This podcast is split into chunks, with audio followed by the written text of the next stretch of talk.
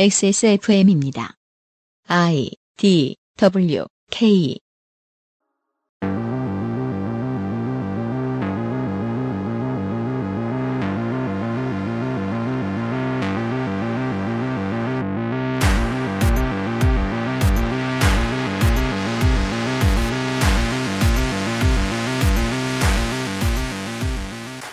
그알싫의 유승균 PD입니다.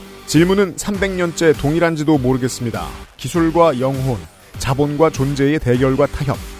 예술은 이를 얼마나 실감나게 수용자에게 전달하느냐에 집중하는데 그 점에 있어 훌륭한 작품이 올해의 XSFM Game of the Year입니다.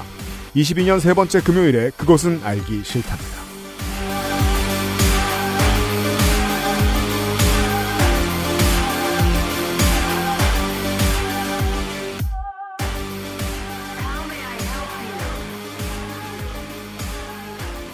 청취자 여러분 안녕하십니까. 그것은 알기 싫다 483회 금요일 순서 시작합니다. 윤세민 에디터가 앉아있고요. 네, 안녕하십니까. Night City. 1년 내에 죽을 놈들. XSFM Game of the Year 선정위원회에 이경혁 위원장이 앉아있습니다. 안녕하십니까 이경혁입니다. 네. 이경혁 위원장은 직업이 다양합니다. 그렇습니다. 왜냐하면 책이 잘 안 팔리기 때문입니다. 책이 나왔어요, 이경혁 위원장이. 네, 그렇습니다. 전혀 네. 안 팔리고 있죠. 잠깐 홍보해주세요. 현질의 탄생이라는 작품이고요. 절찬리에 판매 중인데 아무도 현질을 하려고 하지 않아요. 현질 좀 해주십시오. 네. 양서입니다. 양서를 만나는 시간입니다. 연말의 명겜 시간 되겠습니다. 맞습니다. 그것은 알기 싫다는 8시간 달여낸 프리미엄 한방차 더쌍화 대한민국 1호 반값 생리대 29데이즈 경기도 김치의 진수 콕집어 콕김치 독일산 맥주 효모로 만든 데일리라이트 맥주 효모 비오틴에서 도와주고 있습니다. 아 사이버펑크에선 이런 게 필요가 없죠. 음, 그죠. 리포더한테 가서 그래 외- 외모 좀, 심어줘 외모 좀 바꾸려 해. 어. 짓게 해줘 아, 근데 그거 만들 땐 이쁘게 만들었는데 네. 거울 보면 못생겼더라고요. 아 그렇죠. 그러니까 사실적인 게임 그, 어, 그러니까요. 네. 임금님께 진상한 전통 방식 그대로 현대인에 맞춘 프리미엄 한방차 더 쌍화 아직도 생리대 유목민? 어떤 생리대를 써야 할지 불안하신가요? 100% 유기농, 발암물질 유해 성분 불검출. 어떠한 피부에도 자극 없이 안전하게. 무화학 수압 가공. 100% 국내 생산. 믿을 수 있는 생리대. 소중한 사람들, 소중한 당신에겐 29데이즈 유기농 real cotton ultra slim 네, 비슷한 다른 회사 제품도 먹어봤는데요. 분말이라 역하고 먹기가 많이 불편했거든요. 근데 데일리 라이트 맥주 효모는 알약이라 먹기도 편하고요. 냄새가 없어 그런지 애들도 잘 먹더라고요. 이거 먹고 나서 우리 남편은 글쎄 이마선을 따라서 참 야야야 끊어 끊어 야 끊어 아 통화 연결이 고르지 못하네요. 들을 말씀은 아직 많이 남아있는데 아쉽습니다. 말할 수 없는 고민 직접 확인해보세요. 데일리라이트 맥주 효모.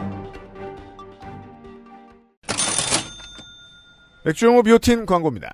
네, 시즌 프로모션이 시작되면 늘 신호탄을 알리는 건 맥주 효모입니다. 연말 프로모션입니다. 이번에도 10% 할인 4 네. 플러스 1으로 모셔봅니다. 전 이거 사가지고 이제 어머니랑 나눴는데 네. 얼마 전에 크게 싸워가지고 네. 이제 저 혼자 다섯 개 다 먹을 거예요. 아 진짜요? 네. 그래요. 그 윤석열 정부처럼 구세요. 아, 그렇죠. 네. 아무것도 안 줄 거야 자꾸 이러면. 네. 네. 후기가 와 있습니다. 응. 한번 읽어주시겠어요? 가만 가만 8월에 샀으니까 두 달 넘게 아직 석 달은 안 됐고요. 두 달 반쯤 된 후기입니다. 먹기는 먹어도 반신반의. 건기식이니까 그냥 뭐 설마 몸에 나쁘진 않겠지. 그리고 XSFM이니까 설마 좋은 거겠지 정도의 마음으로 꾸준히 먹고 있었어요. 그러다 지난 주말 늦지막히 일어나 씻고 머리띠로 머리를 쫙 넘기고 거울 앞에 앉으니 창을 통해 햇살이 쏟아지는데 거울을 통해 마주하게 된 잔... 그렇습니다.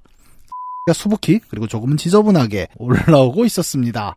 요 X들이 길어지면 평소 은 많지만 만일을 위해 예비적으로 먹고 있던 저는 수북수북 더벅머리 아지매가 될 것 같습니다. 아 좋죠. 좋은 일이에요. 그럼요. 이분께 추천드리고 싶은 건 머리를 따보세요. 그 진짜 사치다. 저도 이제 할 수 있는 데까지 하고 할, 할- 음, 살려고요. 네. 따보세요. 브레이드를 추천합니다. 왜 그 삐소리 나는 걸 얘기하는지는 저희는 모르겠어요. 네. 네, 왜 그런지는 모르겠는데 음. 어쨌든 더 풍성해지시기를 기원 드립니다. 네. 그리고 적립금 1만 원 이면성 PD가 쏴 드리겠습니다. 후기 감사합니다. 프로모션마다 쟁여두는 액세스몰의 아이템 잘 살펴보시기 바랍니다. 자주 강조될 필요 없죠. 매출은 정말 압도적입니다. 맞습니다. 네. 그래서 콧대가 높아서 네. 할 수 있는 이벤트가 요 정도입니다. 최선을 다해 퍼드리겠습니다. 근데 뭐 그렇게 짜지도 않구만. 그니까요. 액세스몰로 와주십시오.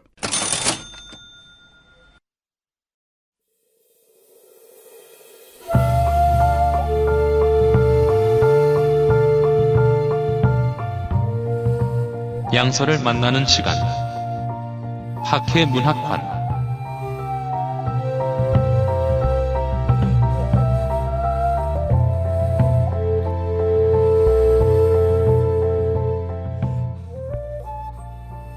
삶이 비루해진다는 느낌이 드는 게 별게 없습니다. 병원에 갈 때, 내 커버리지에 들어있는지 아닌지 보자라고 말하면서 병원 사무장 앞으로 불려갈 때의 기분. 사립학교에 아이를 보내기 위해서 상담받을 때의 기분. 집을 계약하면서 세입자가 얼마만큼의 보호를 받을 수 있는가를 고지받지 못했던 것을 떠올릴 때의 기분. 음. 대단치 않은 것 같지만 내 인생을 한없이 작아지게 만듭니다. 그리고 자본은 그 사실을 모릅니다. 네. 자본은 어 저만큼만 배정해줘도 열심히들 일해가지고 지갑을 열어서 대기업에 물건을 사는 걸 보니까 더 긁어가도 되겠네. 음. 보험 실비 2만 9천 원 내는 거 어, 지금 국가건강보험을 조금 줄여가지고 우리한테 2만원쯤 더 내도 국민들이 휘청이거나 하지 않아. 가입자는 늘 거야. 네. 자본은 이런 식으로 조금씩 우리의 발밑을 패어가고요. 동시에 이거는 이제 가치 중립적입니다. 기술을 높여갑니다. 현대자동차는 보스턴 다이내믹스를 구입했죠. 네. 현질 엄청난 현대자동차 역사상 최대의 그 현질이었습니다. 저기 광고에 깨알같이 등장시키더라고요. 네. 네. 발전된 기술들은 그래서 자본의 거대화와 함께 가는 경향이 있습니다. 인간사에서. 기술이 발전될수록 우리는 삶이 쪼그라든다는 그 느낌을 받을 날이 많이 올 겁니다. 그렇죠. 이것을 마이크 폰드 스미스 씨가 이제 보드게임을 만들면서 어디까지 생각하셨는지는 모르겠지만 적어도 그 보드게임을 충실하게 구현한, 그 보드게임의 세계관을 충실하게 구현한 사이버펑크 2077에서는 완벽하게 잘 표현되어 있습니다. 그래서 이 게임을 하다가 중간중간 잠깐 뉴스를 트시면은 더 생동감을 느낄 수 있어요. 와 있는 것 같죠. 네, 이번 주인가 저번 주에 의료보험 보장을 줄이겠다고 발표를 네. 했죠. 그 저는 나 화나라고 이러나? 음. 그저 요새 이제 그 뉴스 채널 이제 이렇게 TV 듣고 보고 이러면서 이제 집에 출퇴근하잖아요. 가끔씩 화가 나서 못 보겠거든요. 음. 사이버펑크 2077 하다 그런 기분이 드는 거예요. 얘, 얘를 나 화나라고 이러나? 어, 그러니까요. 이 얘기 왜 하지?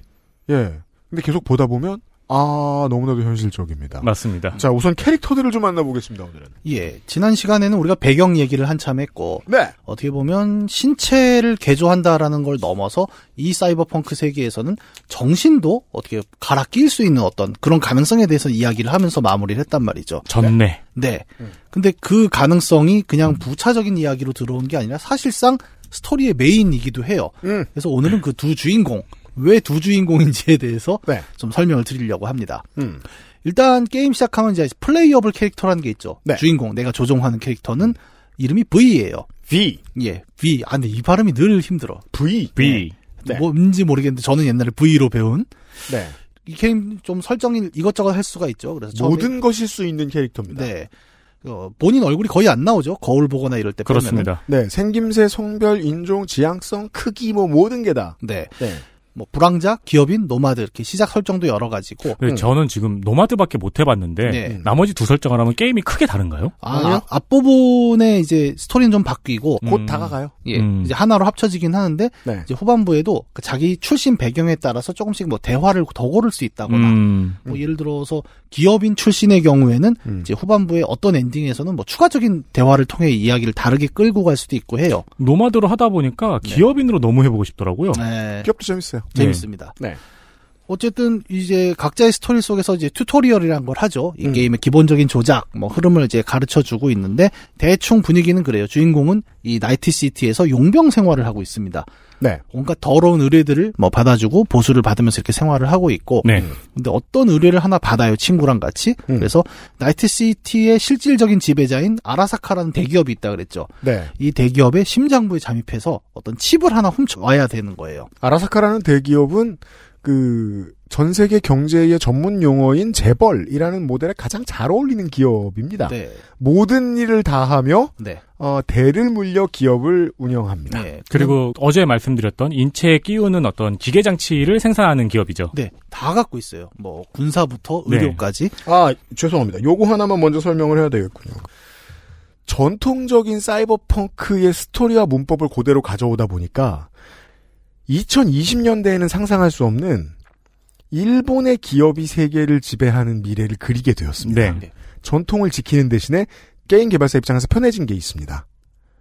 실제 미래하고 조금 상관없는 이야기를 다뤄서 자유도가 높아져요. 그게 80년대는 그랬으니까요. 예. 22년을 살아가는 사람들이 먼 미래에는 일본이 세계를 지배할 거야라고 생각하지 않거든요. 음. 제가 말씀드렸던 아마존의 드라마 높은 성의 사나이도 그런 미래를 음, 다루잖아요. 음. 일본과 독일이 세계를 양분하고 있는 음. 그걸 픽션으로서 볼 수 있는 중요한 근거 중에 하나는 그럴 리가 없으니까. 네. 네, 그래서 좀 마음 편하게 보실 수 있어요. 근데 뭐 미래를 누가 알겠어요. 네.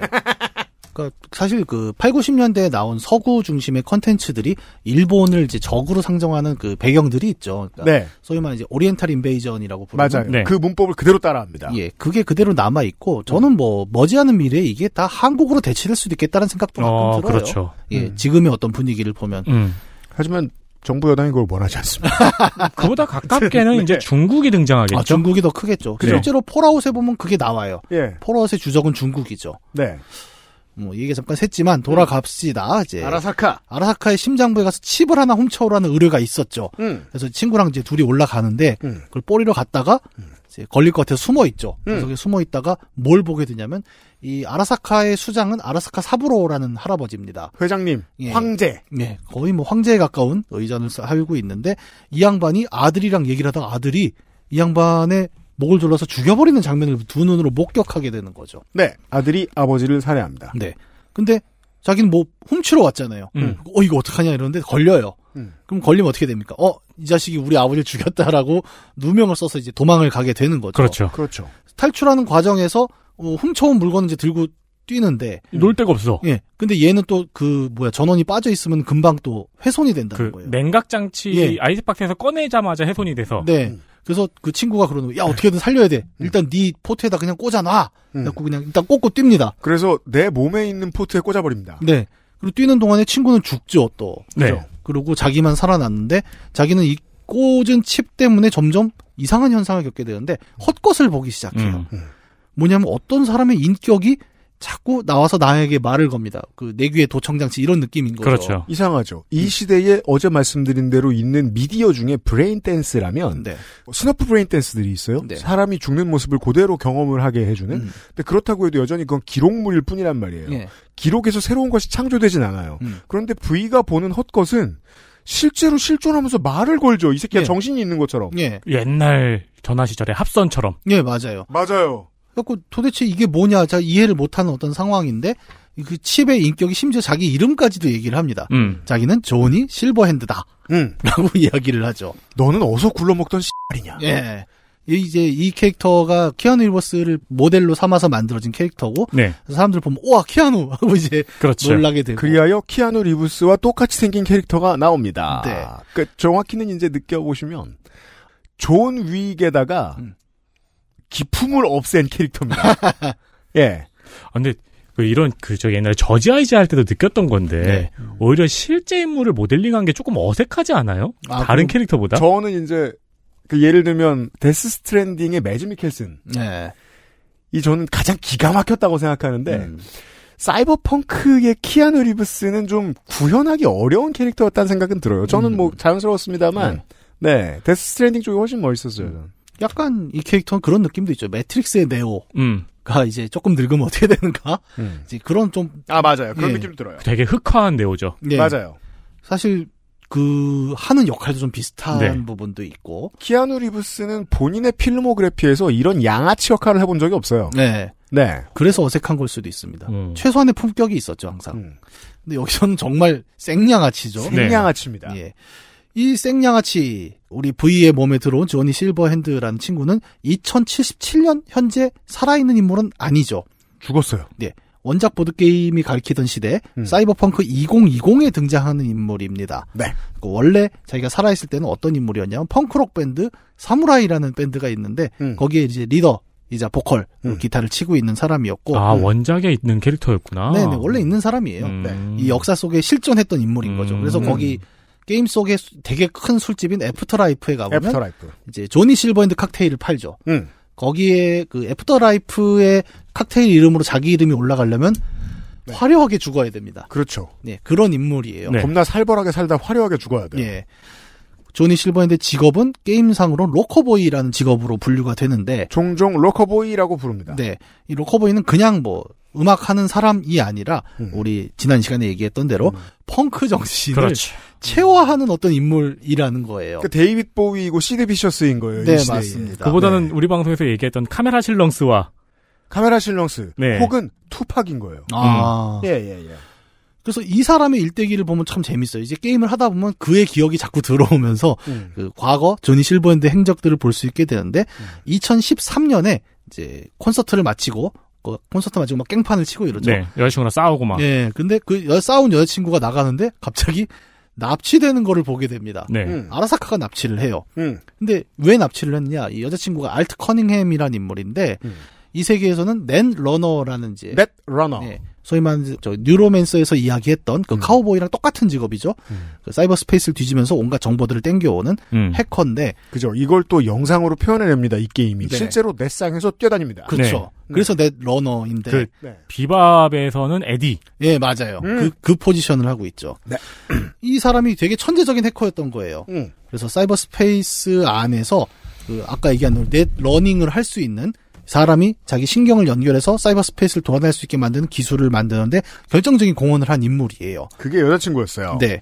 근데 어 일종의 인격을 그 사이버 스페이스에 전송할 수 있는 이 기술을 음. 가지고 아라사카는 무슨 생각을 하냐면 음. 조금 다른 의미로 만들어 보자라고 해서 Soul Killer라는 걸 개발하게 됩니다. 네, 아라사카가 떼돈을 들여서 인격을 다운로드 받는 기술을 개발한 다음에 이걸 쓰기로 한 분야는 Soul Killer라고. 네. Soul Killer는 원래 목적은 그거예요. 그러니까 미코시라는 곳이 있어요. 미코시. 예. 이건 뭐냐면 사람이 아무리 기술이 좋아도 이제 완벽하게 치료할 수 없는 병들이 있겠죠. 음. 그러면은 그 사람의 영혼을 다운로드 받아요. 그리고 미코시에 올려놓고 음. 신체는 죽여놓습니다. 음. 그리고 먼 미래에 어떤 그 문제를 해결할 수 있는 기술이 나오면 새 신체를 만들어서 음. 거기다 영혼을 다시 다운로드하는 음. 기술인 거예요. 그죠. 그 옛날에 SF에서는 보통 이제 신체를 얼린다거나 네. 네. 하드웨어까지 같이 가져가는 방식으로 상상을 했었는데 여긴 좀 다르죠. 그렇죠. 그러니까 그 냉동 인간 기술의 소프트웨어 혹은 사이버 버전이라고 이해를 하면 딱좀더 설득력 있죠. 예, 그렇죠. 굳이 뭐 그래 정신만 다운 받아 놓으면 되는 걸. 그러니까 갖고 그 정신 다운 받는 게 막 우주 공간에 떠 있어요 서버가 음. 나중에 이제 가보기도 하는데 음. 그런 프로그램을 만들려고 하는 거죠. 근데 음. 이제 알트 커닝하면 거부를 합니다. 장난하냐 나 이런 거 안 한다는데 납치가 돼서 강제로 그걸 만드는 상황에 놓인 거예요. 네.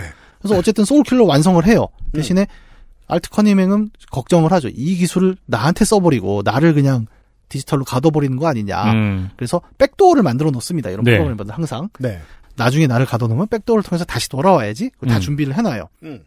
나름의 대비를 했는데 문제는 그를 사랑하는 남친이 무대뽀 펑크맨이었다는 거죠. 이해를 못해요. 이게 그런 거 하나도 모르죠. 네. 음. 그래서 어, 조니는 속된 말로 빡치죠. 그렇죠. 그래서 이제 다 두드려 패자. 음. 가서 테러를 일으킵니다. 네. 그래서 와장창창 부시고 들어가서 알트를 구하자. 눈앞에 딱 갔는데 알트가 무슨 병원 그 침대 같은 거에 누워 있죠. 음. 근데 머리 뒤에 포트가 꽂혀 있잖아요. 음. 이 새끼는 무슨 짓을 한 거야? 그 포트를 뽑아 버려요.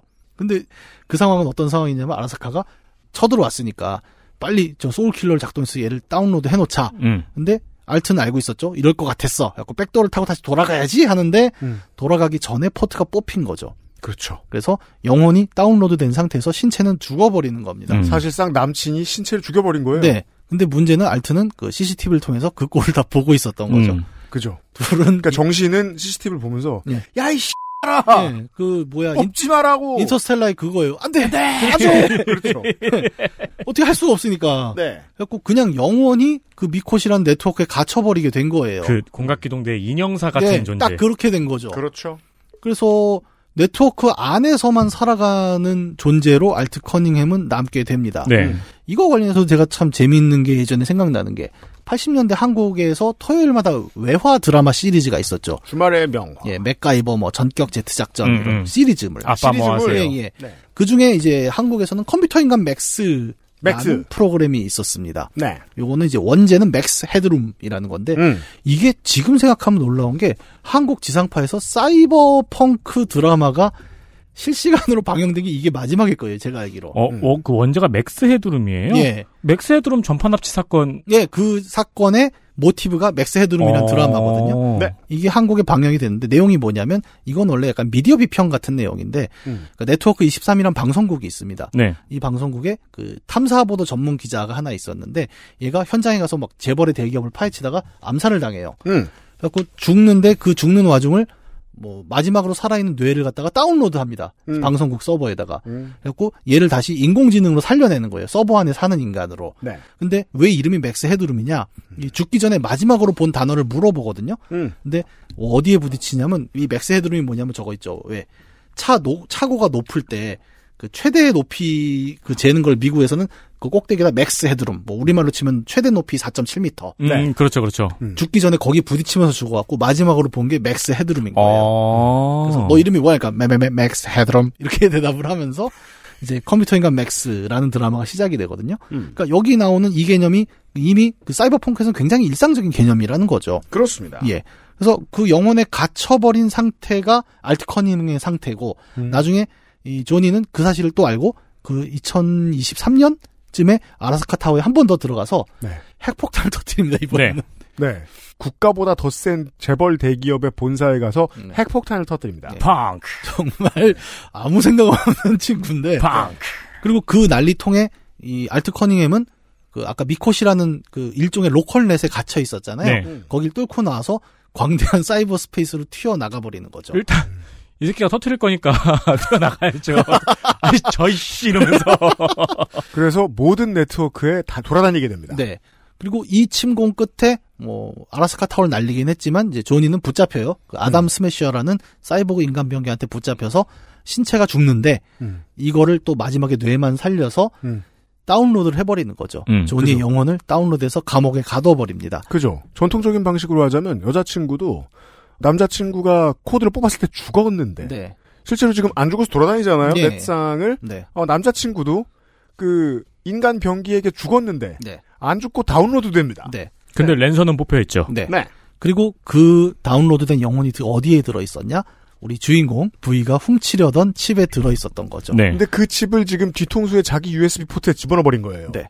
그러니까 자꾸 헛것이 보인다는 게 사실은 조니 실버핸드와 V의 영혼이 같은 신체에 공존하는 기묘한 상황을 만든 거죠. 음. 그죠. 그 그러면은 정신이란 몸이라는 하드웨어에서 뭘까? 음. OS인가? 네. 바이오스인가?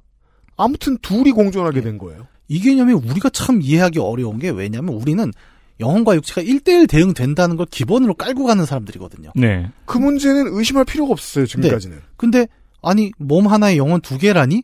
라고 이제 이해를 하다 보니까 어 이건 좀 신기한데라고 생각을 하게 되는데 그래서 게임에 들어오면 이게 또 어떤 문제가 되냐면 기존의 playable 캐릭터 라는 건 음. 내가 저 캐릭터를 조종한다였어요. 음. 근데 지금은 조종하는데 나이면서 나 아닌 누군가가 나한테 말을 거는 기묘한 상황이 나오게 됩니다. 그리고 연출상으로 이제 눈에 보이게 연출하는 것도 굉장히 괜찮고요. 그렇죠. 네. 맞아요. 이렇게 얘기하면 에이 그거 뭐 예전에 많았어 이중인격 뭐 우리가 소위 말하는 공포 영화에 나오는 예 지킬과 하이드 네. 음. 처럼 대표되는 그 해리성 정체감 장애라고 하죠. 가깝게는 멜로가 체질에도 나오죠. 이런 해리성 정체감 장애를 베이스로 한 경우에는 뭐 지킬과 하이드도 마찬가지지만 인격이 바뀌었을 때 전 인격을 아예 기억을 못 해요.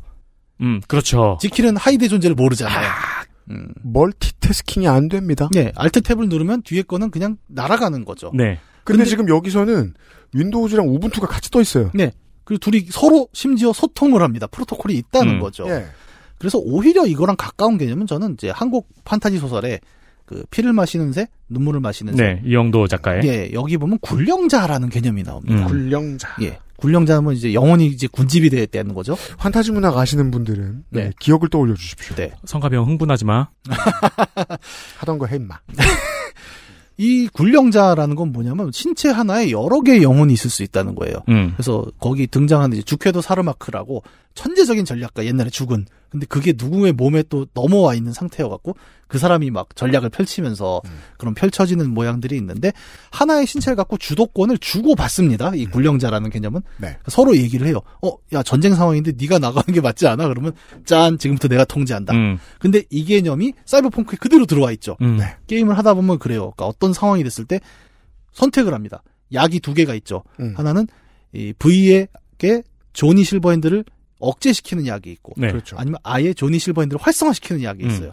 플레이어는 이걸 먹음으로써 그때그때 캐릭터를 바꿔낼 수 있는데 음. 문제는 뭐냐면 어떤 경우에도 실제로 내가 플레이하는 캐릭터는 V라는 것에서 바뀌지 않아요. 음. 예를 들어 약을 먹어서 조니를 활성화해요. 음. 그러면 그때 플레이어는 구경만 하게 됩니다. 항상 그래요. 그러니까 그렇죠. 내가 직접 컨트롤할 수 있는 상황은 V의 상황밖에 없어요. 음. 그래서 다중인격이라고는 하지만 어쨌든 플레이하는 나는 고정돼 있어요. V로. 네. 그래서 인격을 넘겨줄 땐 그냥 구경하는 형태 라고 음, 이 지점은 뭐냐면 결국 우리가 playable 캐릭터라는 게 신체가 중심이 아니라는 겁니다. 그렇죠. 네. 이거는 그러면 영혼이냐? 그것도 아니에요. 그냥 우리가 뭐라고 볼 수 있는데 나 혹은 playable 캐릭터라고 부를 수 있는 하나의 덩어리 음. 이것이 매우 유기적인 어떤 상황을 계속 컴퓨터 게임이 보여주고 있다는 거죠. 행정적으로 표현하면 신체를 움직일 수 있는 권한쯤 되거든요. 네. 네. 이걸 뭐라고 분석할 것인가? 네. 그래서 가끔 그런 진짜 이 V의 기분도 느껴요. 네. 게임하는데 자꾸 방해를 하잖아요. 네. 계속 이죽거리고 네. 욕하고 그죠? 네. 근데 더 자꾸 담배 피라고 시키고. 아 맞아요. 이 담배를 계속 들고 나오죠. 음. 부인은 담배를 안 피죠. 예, 부인은 담배를 안 피는데 계속 조니 실버는 갖고 야 내가 지금 담배를 들고 있지만 이게 실제로 니코틴을 빠는 거랑 다르다고 이 자식아 뭐 이래갖고 그죠. 나중에는 부이가 담배값을 들고 다녀요 잘 보면 음. 뭐 저는 실제로 피는 건 못 봤습니다 제가 플레이할 때는 음.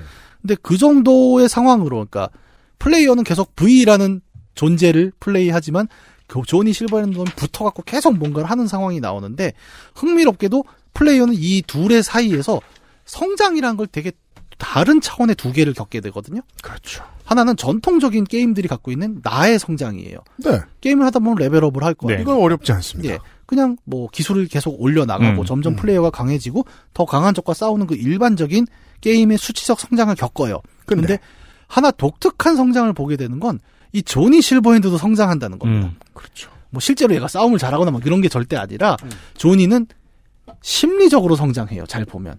이 새끼가 철이 들어요. 예, 철이 들죠. 왜냐면은 무슨 생양아치 였어요. 네. 자기 몸이 1대1일 때, 네. 내 정신과 내가 움직일 수 있는 권한과. 음. 근데 지금 새들어 살잖아요. 음. 월세도 안 내고 새들어 살잖아요. 음. 그래서 통제할 수 있는 권한을 원래 집주인이 내줘야 받을까 말까 한 거잖아요. 네. 그냥 기생하는 거잖아요. 네. 그걸 온 정신이 다 느끼고 있어요. 자니 실버핸드는 남의 몸에 얹혀 살면서. 예, 그래서 타협점에 대한 고민을 처음 해보는 거예요. 그렇죠. 자기 몸이 자기 것일 때 못 느꼈던. 그러니까 자기 몸이 있을 때는 그냥 뭐 날려버려 약간 이런 캐릭터예요. 핵폭탄을 터트리는 캐릭터였는데 음. 이 상황이 되면은 그 V랑 계속 대화를 하지 않습니까? 처음에는 대화가 아니죠. 야, 이 아, 내놓으라고. 그렇죠. 막, 음, 꺼, 꺼져. 네, 막 그죠. 그러고 있다가 게임 후반부에 들어가면은 플레이어가 여러 가지 선택을 선택의 기로를 맞이하잖아요. 거기서 음. 자신의 뜻과 반대되는 선택을 할 수도 있지 않습니까? 조니의 입장과 네. 그럴 때 플레이어가 깜짝 놀라요. 음. 예를 들어 내가 조니가 생각하는 뭐 후반 루트에는 그런 게 있어요. 아예 기업의 수하로 들어가서 그러기도 하죠. 예, 그냥 아라사카의 수하로 살겠다라는 음, 선택을 할 때 조니는 그 미친 짓인데 뭐 네가 그렇다면 그래야지 뭐라고 포기하는 포기랍니다. 보여요. 네. 그리고 이 신- 젊었을 땐 핵폭탄 떨어뜨렸는데. 예. 이 신체 주도권을 놓고 뭐 조니에게 줄 것인가 내가 살 것인가 뭐 이런 선택지도 있는데 음. 거기서 어 그냥 내가 살겠다라고 해도 그래 뭐 어쩔 수 없지 이런 식으로 그러니까 음. 초기였다면 말도 안 되는 행동을 보여주면서 이 V라는 캐릭터가 성장하는 걸 플레이어가 보게 되는 거죠. 네. 네. 이게 가장 극적으로 드러나는 게 담배예요. 담배죠. 담배 피라고 그렇게 난리를 치던 캐릭터가 마지막에 이제 여러 엔딩 중에 조니가 이 신체를 가지게 되는 엔딩이 있거든요. 음. 담배를 끊습니다. 음. 그리고 그 이기적인 놈이 어떤 그 꼬마가 기타 뭐 얘기할 때 기타를 사주고 그냥 보내주는 장면들이 음. 있어요. 이게 명백하게 이 조니라는 캐릭터가 성장하고 있다는 걸 보여주는 장면이기도 네. 하죠. 그래서 일반적인 게임하고는 다르게 어, 플레이어의 성장이라는 게 되게 독특하게 두 겹으로 나타나는 거예요. 이게 이제 성장 드라마가 갑자기 등장하는 거예요. 네. 포기하는 이유를 이해하는 것. 네. 예.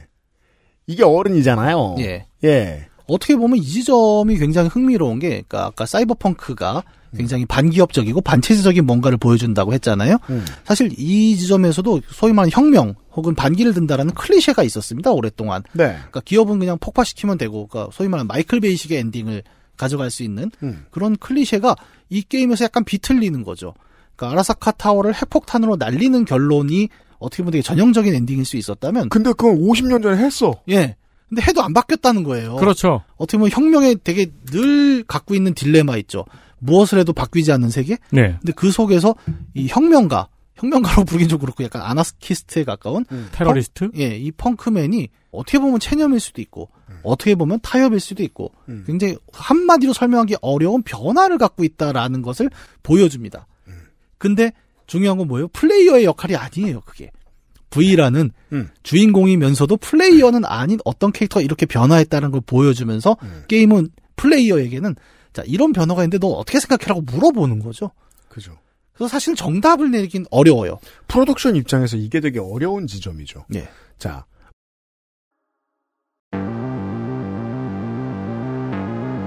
몸과 정신이 1대1로 매치할 때의 게임을 만드는 건 너무너무 쉽습니다. 네. 갑자기 어쌔신 크리드가 쉬워 보이는 거예요.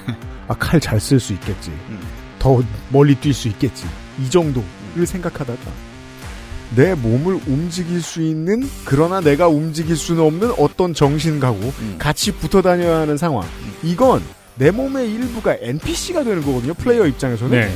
보통 NPC를 통해 감정을 느끼는 게 어렵습니다. 예. 게임하는 플레이어는 내가 움직여야 울고 웃고 즐겁지. 음. 근데 난데 내가 못 움직이는 NPC야. 이 독특한 지점을 가지고 프로덕션은 계속해서 이걸 보고 감정이 동하라고 자꾸 설득합니다. 네. 그리고 통합니다. 꽤 많은 플레이어들이. 그렇죠. 비슷한 시도가 사실 우리가 재작년 GOT와 했던 디스코 엘리시움에서 살짝 나와요. 디스코 일리시움. 거기 보면 이제 그내 안에 여러 인격들이 나한테 말을 거는 장면들이 있었죠. 네. 그죠? 뭐 이성부터 시작해서 뭐 공포감도 있고. 그건 사실은 이제 그 만취한 나를 분석해 놓은 것인데. 네. 근데 그 게임에 대한 평가에서 이제 그런 얘기가 많았거든요. 그러니까 기존의 RPG에서 동료라는 사람들, 그러니까 파티원이죠. 마법사, 뭐 힐러, 전사. 이 파티원들의 대화가 사실은 뇌 안으로 들어온 거다라고 이야기를 했단 말이죠. 음. 그런 분석이 있었고 또 비슷하게 영화에서는 인사이드 아웃이 대표적이죠. 음. 그 내 머릿속에서 서로 각각의 주체들이 이야기하고 그것이 결국 나이다. 네. 라는 개념들. 또 한국 웹툰에서는 유미의 세포들이 이제 비슷한 시도를 한 적이 어, 그렇죠. 있고. 예. 음, 고스트 바둑왕? 그렇죠. 고스트 바둑왕 딱 그 케이스. 그러니까 요런 것들이 단지 뭐 사이버펑크만의 어떤 독창점이라기보다는 그러니까 동시대의 자아란 무엇인가를 이야기할 때 어느 정도 보편적인 감각으로 이제 자리하기 시작했다는 좀 그런 점을 이야기할 수 있을 거예요. 네. 사이버펑크물로 이런 걸 해냈는데 네. 아주 잘 어울립니다. 네. XSFM입니다.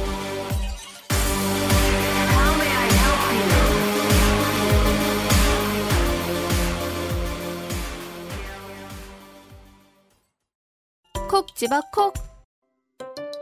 깔끔한 맛의 경기도 김치를 만들기 어려울 땐 콕 집어 콕.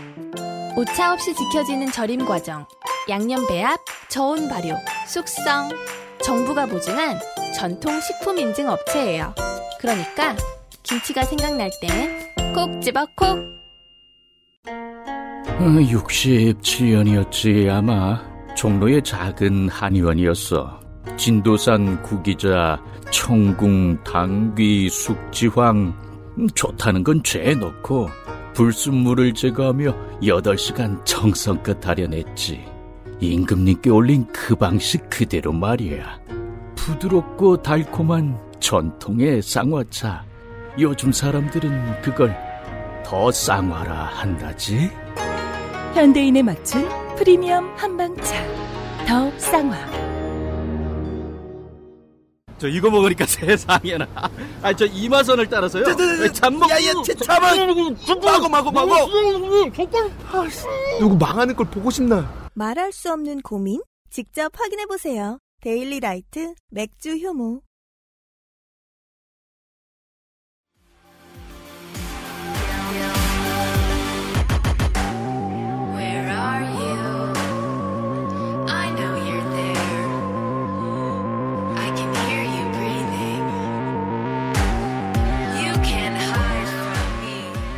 그러면 이제 약간 정신 나간 것 같은 이 캐릭터와 정말 헛것이 보이고 네. 내가 나인지도 모르겠는 이런 상황 속에서 세계는 더 정신이 없어요.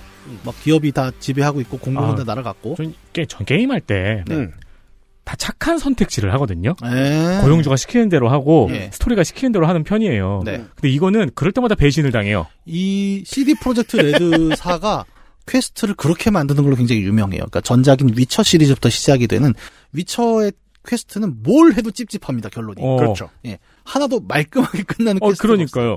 근데 그 느낌이 이 사이버펑크에 고스란히 남아 있어요. 심지어 어 무슨 퀘스트를 해도 아무 생각 없이 했다가는 말도 안 되는 결론이 나오는 경우도 종종 만나게 아니, 되고요. 신이 성실을 지켰더니 배신을 당해요. 네. 직장에서 스트레스 많이 받는 사람들은 위쳐 하면 위액 나옵니다 네. 위쳐하면 사람이 이렇게 우울해집니다. 음. 그러니까 뭘 해도 예, 맑은 결론이 없거든요. 그 재미있는 주제에 결론이 다 짜증나요 네. 그리고 약간 여담, 위쳐 얘기가 나서 여담을 하자면 이번에 내일 모레구나. 위쳐 3가 한국어 성우 더빙이 새로 입혀져서 다시 나옵니다. 오. 아, 그럼 기존에 다운받은 사람들은 업데이트가 되겠죠? 업데이트가 되는 걸로 네. 되죠 되죠 예. 네. 그리고 그 성우들이 사이버펑크 성우들이에요. 아, 진짜요? 아 진짜요? 예. 어, 저 사놓고 아직 안 했거든요. 욕도 안 하고 좋겠네요 예, 위쳐를 안 해보셨다면 지금이 정말 좋은 기회입니다. 음, 네. 예. 호라이즌도 해야 되는데. 아, 그 위쳐 성우는 진짜 아마 볼만할 음. 거예요. 음. 얘기가 잠깐 샜는데 또 돌아가 봅시다. 두 명이라고 부를 수 없는 두 명의 주인공이 음. 더 정신나간 세계 속을 막 헤쳐나가죠. 게임 하다 보면 막 서브 퀘스트가 엄청 많아요. 네. 그렇죠. 그리고 스포가 안 되는 선에서 말씀드리면 서브 퀘스트를 다 해보시는 게 이 게임을 이해하는 되게 중요한 포인트예요. 그렇게 많은데? 네. 그리고 생각보다 오랜 시간을 잡아먹지 네, 않습니다. 생각보다- 여러분이 예. 이제 뭐 heavy한 유저라면 음. GTA에 쓴 시간 생각해 보시면 어. 그거 10분의 1만 쓰셔도 아니, 맵에 나오는 느낌표 다요? 어, 그러니까 다 할 필요는 없어요. 거기서도 그냥 단순 반복 퀘스트가 있고, 어, 네. 그러니까 사이드 스토리를 갖고 있는 퀘스트가 음, 있는데 음, 음. 사이드 스토리 있는 걸 다 해보시는 게 좋은 게, 음. 어, 전 다 해봤거든요. 네. 메인 스토리보다 사이드가 더 잘 나온 경우가 훨씬 많습니다. 어. 네, 사이드 하다 막 울어요. 장난 아니에요, 진짜. 특히 이제 그런 거 있죠. 조니의 과거를 찾는 여행이라던가 요런 쪽의 퀘스트들은 완성도가 정말 음. 어, 높거든요. 그래요? 그래서 이제 DLC들 많이 기대하시죠. 예, 예. 네. 와, 제 패턴으로 한 반년 하겠네요. 아, 그러니까 느긋하게 하시면 좋아요. 그냥 음. 이 세계관을 즐긴다라는 느낌으로. 그 아직도 업데이트 자주 하더라고요. 아, 계속 하고 있습니다. 네, 네. 쉬지 않아요. 네. 그런 이 주인공들의 버- 이제 모험이 이제 게임의 핵심이지 않습니까? 온갖 데를 쏟아내면서. 근데 이 게임에 다루고 있는 주제 의식 중에 되게 중요한 부분이 하나 이제 이 과정에 전반적으로 걸치는 게 저는 하나로 요약을 한다면 뭡니까? 정체성 문제라고 생각을 하는데 정체성. 우리가 정체성 하면 뭐 이런 질문으로 요약을 하죠. 나는 누구인가? 음. 근데 이 게임이 다루는 정체성은 그렇게 단순한 질문은 아닌 것 같아요. 음. 자, 조금 더 풀어서 이제 그 얘기를 해보죠. 에, 우리가 사는 세계에는 기본적으로 물리적으로 불가능한 일들 속에 쌓여 있습니다. 그럼요. 예. 이게 예를 들어 가장 쉬운 게 그거예요. 사람은 누구나 죽는다예요. 음. 우리는 그 가능성의 범주 안에서 살죠. 네. 너무 불가능하면 우리는 거부할 생각도 없고 그냥 받아들입니다. 예. 그러니까 인간의 뭐 육체로 할 수 있는 것들이 언제나 한계가 있고 우리는 음. 그거를 받아들이면서 그 안에서 살아가는데 기술이란 건 뭐냐? 항상 그 불가능을 뚫고 나가는 어떤 순간들을 만들거든요. 음. 그러니까 불가능이 가능해진다. 네. 라는 표현들을 많이 쓰는 것은 우리에게는 기본적으로 뭐예요? 기존의 한계를 넘어서는 좋은 것으로 받아들여지는데 이 게임이 보여주는 아까 위쳐 퀘스트랑 우리가 엮어서 얘기했던 것처럼 불가능한 것이 가능해지는 어떤 순간에 만들어지는 또 다른 위협이 뭔가를 자꾸 보여주려고 해요. 음. 그렇죠. 그래서 모든 퀘스트가 찝찝한 거죠.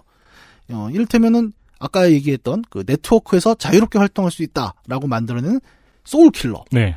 이건 어떻게 보면 영생의 가능성을 열었잖아요. 그렇죠. 예. 그 네트워크 안에서는 영원히 살 수 있죠. 우리나라 느와르 영화에서 흔히 보는 이제 남의 몸을 사려고 하는 부자들. 음. 네. 그런 것들을 이제 인간의 영혼을 복제함으로써 영생할 수 있는 길을 열었어요. 그 아라스카- 내용이 있습니다. 예. 그거를 이제 스포가 될 수 있으니까 아끼자면 음. 어떤 엔딩에서 이걸 되게 충격적으로 보게 되죠. 네. 현장을. 음. 근데 이게 진짜 영생이냐, 음. 혹은 복제된 내가 살아가는 거냐, 뭐 이런 이제 질문에 대해서 게임은 뭐 정답을 주진 않습니다. 음. 근데 그거를 좀 충격적인 장면을 보여주고 너는 어떻게 생각하는데라고 이제 질문을 하는 거죠. 네. 그래서 최종 엔딩이 한 4개 정도로 나와요. 음. 아, 뭐 결국 주인공은 시한부예요. 네. 그러니까 어떤 상황에도 내가 6개월 남았다라는 삶 자체를 바꿔내기 못합니다. 이게 어떻게 보면 아까 말씀드린 불가능한 한계죠. 네. 그럼 그 안에서 무엇을 선택할 것인가, 어떤 존재로 살 것인가를 이제 고르게 하는데 이 선택에 있어서 전제가 되는 건 결국 그거잖아요. 무엇을 해도 이 육체는 죽는다. 반년 안에 나는 생명이 끝난다라는 그 전제 자체는 유한한 전제로 계속 작동을 한다는 거죠. 뭐 칩을 꽂은 부작용으로 뭐 무슨 엔딩을 가더라도 결국 이 육체를 되살릴 수는 없다라는 대전제는 하나 존재하고 있어요. 네. 그러니까 그냥 암울한 거죠. 육체와 정신은 완전히 분리되고 육체는 잃게 돼 있어요. 네. 네. 근데 아까 얘기한 대로 기술은 모든 것을 가능케 하지 않습니까? 네. 불가능을 넘어서게 하고. 근데 만약에 내가 그냥 시한부 6개월을 산다라고 하면 그냥 끝나, 끝나는 건데 음. 여기서 나오는 네 개의 선택지라는 거는 아까 얘기한 대로 불가능을 가능케 하는 기술로서 만드는 음. 새로운 변화라는 거예요. 과거에는 이 한계는 명백했죠. 근데 한계가 명백하다는 건 뭐냐? 사실은 정체성을 규정짓기 매우 쉽다는 겁니다. 네. 예. 그냥 안 죽었으면 얘는 살아있는 인간이에요. 근데 이제는 바뀌었죠. 안 죽었다라는 말이 갖고 있는 함의는 네트워크 안에 정신은 있을. 살아있는 걸 수도 있다는 거예요. 우리가 지금 실생활에 이용하고 있어요. 네. 네. 어떤 스마트폰의 정체성은 아. 아이디지 하드웨어가 아니에요. 그렇죠. 음. 그래서 기술은 분명히 한계를 극복한다는 긍정적인 가능성을 보여줬지만 동시에 그 한계로서 명확했던 많은 것들을 애매하게 만든다는 점을 이 게임은 계속 보여줍니다. 인류는 완벽하게 부딪히는 한계에 대해서 종교라는 단지에다 종종 담아놓고 멋대로 해석하기를 시도합니다. 근데 그 바깥에서 많은 것들을 끄집어내와요. 예. 예. 성서에, 그니까 그 모든 종교의 성서에 있던 것들 중에 끄집어내서 지금 바보 같아 보이는 것들이 뭐죠? 위생관념, 법질서, 정체성, 과학 등등등. 음. 다 끄집어내진 삶을 살고 있는데 우리가 꽤나 많이 끄집어내죠. 예. 우리 삶이 행복해졌나? 근데 앞으로도 인류는 저 너머에 있던 한계를 뛰어넘는 걸 멈추지 않을 거거든요? 그때 우리가 얼마나 행복해질까? 그러니까 그때마다 우리는 새로운 애매함을 계속 보게 될 거라는 거예요. 그쵸. 파리가 되거나. 예. 옛날에 뭐 그런 거 있잖아요. 이, 그 개그 프로 중에 이건 사는 것도 아니고 죽는 것도 아니요. 음, 음, 음, 음. 그런 질문들이 기술이 발전할수록 계속 더 쏟아져 나올 것 같지 않냐는 거죠. 음. 이 게임이 보여주고자 하는 건 여기에 있습니다. 그러니까 기술은 아까 얘기한 대로 화려한 대도시를 만들어냈지만 한편에 어둠이 있다 그랬죠. 사이버펑크는 그 어둠을 다루는 장르고요. 네. 근데 그 어둠이 이 불확실함 혹은 규정할 수 없음 애매해지는 무언가에 포커스를 맞추고 있다는 거예요. 그래서 모든 퀘스트가 다 애매하고 뭔가 그래서 뭐 어쩌라는 건데라는 쪽으로 흘러가는 경우가 굉장히 많죠. 음. 생각보다 명확하지 않아서 이걸 싫어하는 분들도 있어요. 빼어난 기술 때문에 우울해집니다. 네. 많은 서브 퀘스트들이. 네. 이 한계를 넘어서면서 애매해지는 순간을 잘 보여주는 이제 또 다른 사이드 퀘스트가 델라메인 택시 시리즈죠. 네. 델라메인 택시는 나이트 시티의 타다. 네. 타다인데 근데 고도로 발전된 기술을 가지고 있습니다. 어 어쨌든 저 법인 개념의 주식 회사잖아요. 네. 음. 대주주가 AI예요. 네. AI가 100% 갖고 있는 왜냐하면 그렇죠. 처음에 역사를 보면 사람이 세운 택시 회사였는데 음. AI를 이제 투입을 한단 말이에요. 근데 AI가 이렇게 자기 운행을 하면서 보니까 저 사람이 경영을 못 하는 것 같아요. 네. 그래서 AI가 사장한테 가서 나한테 얼마에 넘겨라. 음. 이렇게 딜을 합니다. 쇼를 봅니다. 예, 그래서 법인격을 갖고 있는 AI가 대주주가 돼서 자기가 직접 운영을 하는 거예요. 네. 그래서 모든 택시에서 우리가 볼 수 있는 그 얼굴으로 네. 드러나는 AI가 회장님이에요. 회장님이에요. 회장님 혼자 운전도 하고 안내도 하고 다 맞아요. 합니다. 그렇죠. 근데 이 델라메인 택시가 어, 사람에게 의뢰를 하죠. 음. 그 주인공 V한테 음. 지금 약간 AI가 고장난 애들이 일곱 대가 나오는데 음. 가서 좀 데려와라라고 하면은 이 일곱 개 AI가 각각 다른 일탈들을 보여요. 그 심지어 그 중에는 관심 중이병도 있어요. 맞아요. 택시 AI가 정신 나간 AI들이 있습니다. 예. 아. 얘네들을 탁송해 오는. 몇 놈은 터트려 버리고 싶어요. 아, 그쵸. V를 함정에 빠뜨려서 죽이려는 놈도 있었고, 음. 제가 제일 인상 깊게 봤던 건 저기 자살하려고 그러는데 자살하려는 애 있죠. 근데 잘 보면은 자살이 중요한 게 아니라 음. 관심을 받고 싶어서 음, 네. 나 자살할 거야, 자살할 거야, 뭐 이런 친구들도 있는 그죠. 거예요. 소셜형 AI 택시가 있어요. 예. 어떻게 보면은 이 델라메인 택시 시리즈 퀘스트는 그러니까 고전적인 사이버펑크의 주제 있죠. AI가 어, 정말 독립된 인격체인가? 라는 점을 반영한다는 점에서 되게 고전적이긴 한데 음. 한편으로는 저는 선택의 루트를 통해서 이런 AI들의 다양한 모습들이 굉장히 독특하게 나오거든요. 음. 예를 들어 선택지에 따라서는 델라메인 택시가 스스로 이제 자신의 AI를 폐기하고 떠나버리면서 집 나간 일곱 개의 AI가 2세의 개념으로 유산을 받아서 또 등극하게 되는 이런 과정들도 나와요. 아, 저도 그거 하, 고 싶었는데 예. 그때 지능이 모자라가지고 그냥 자본의 개밖에 못했어요. 아, 지능 좀 높게 설정하시면 편한 점이 아, 많습니다. 그렇죠. 아, 너무 빨리 해서 그 퀘스트를 천천히 하시는 게 좋아요, 항상. 네. 그래서 이런 것들, 그러니까 마치 영원한 생명을 가질 수 있는 AI가 반대로 되게 유한한 필멸자 같은 자신의 길을 간단 말이에요. 음. 이런 것들도 앞서 얘기했던 어떤 고착되고 정착될 수 있었던 정체성과 한계의 관계를 음. 이제 뒤흔드는 개념의 퀘스트이기도 하다는 거죠. 네. 이런 설정들을 보면 사실 세계관과도 굉장히 이어지거든요. 이 게임의 세계관. 네. 그러니까 나이트 시티라는 메가 시티는 국가를 능가하는 거대 기업의 산물이죠. 그리고 굉장히 막강한 기술과 투자 가 전제가 되는 거예요. 그러니까 국가는 어떻게 보면 이걸 못 만들죠. 네. 예, 요즘도 그렇잖아요. 국가는 이제는 프로젝트 파이낸싱 같은 뭐 민관 합작 음. 같은 개념을 통해서만 대형 프로젝트를 할 수 있게 됐고 네. 국가 주도로 뭔가 대형 프로젝트를 하기는 어려운 시대를 맞았단 말이죠. 네. 그러니까요.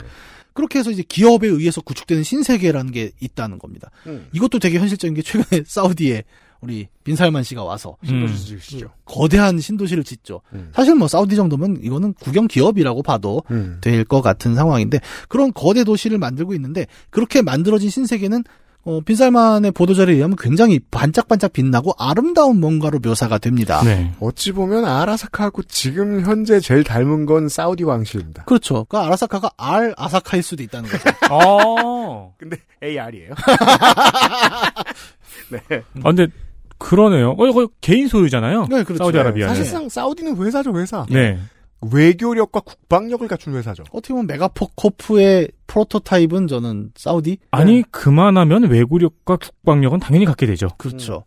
그러니까 그런 게 현실에도 지금 나오고 있는 상황인데 네. 그럼 그 도시는 어, 정말 위대한 뭔가냐 빈살만이 광고하는 것처럼 혹은 나이트시티처럼 그 휘황찬란한 도시의 이면에 그 뒷골목 특유의 어수선함을 함께 갖고 있는 도시가 될 것인가. 그거를 지어놓고 네.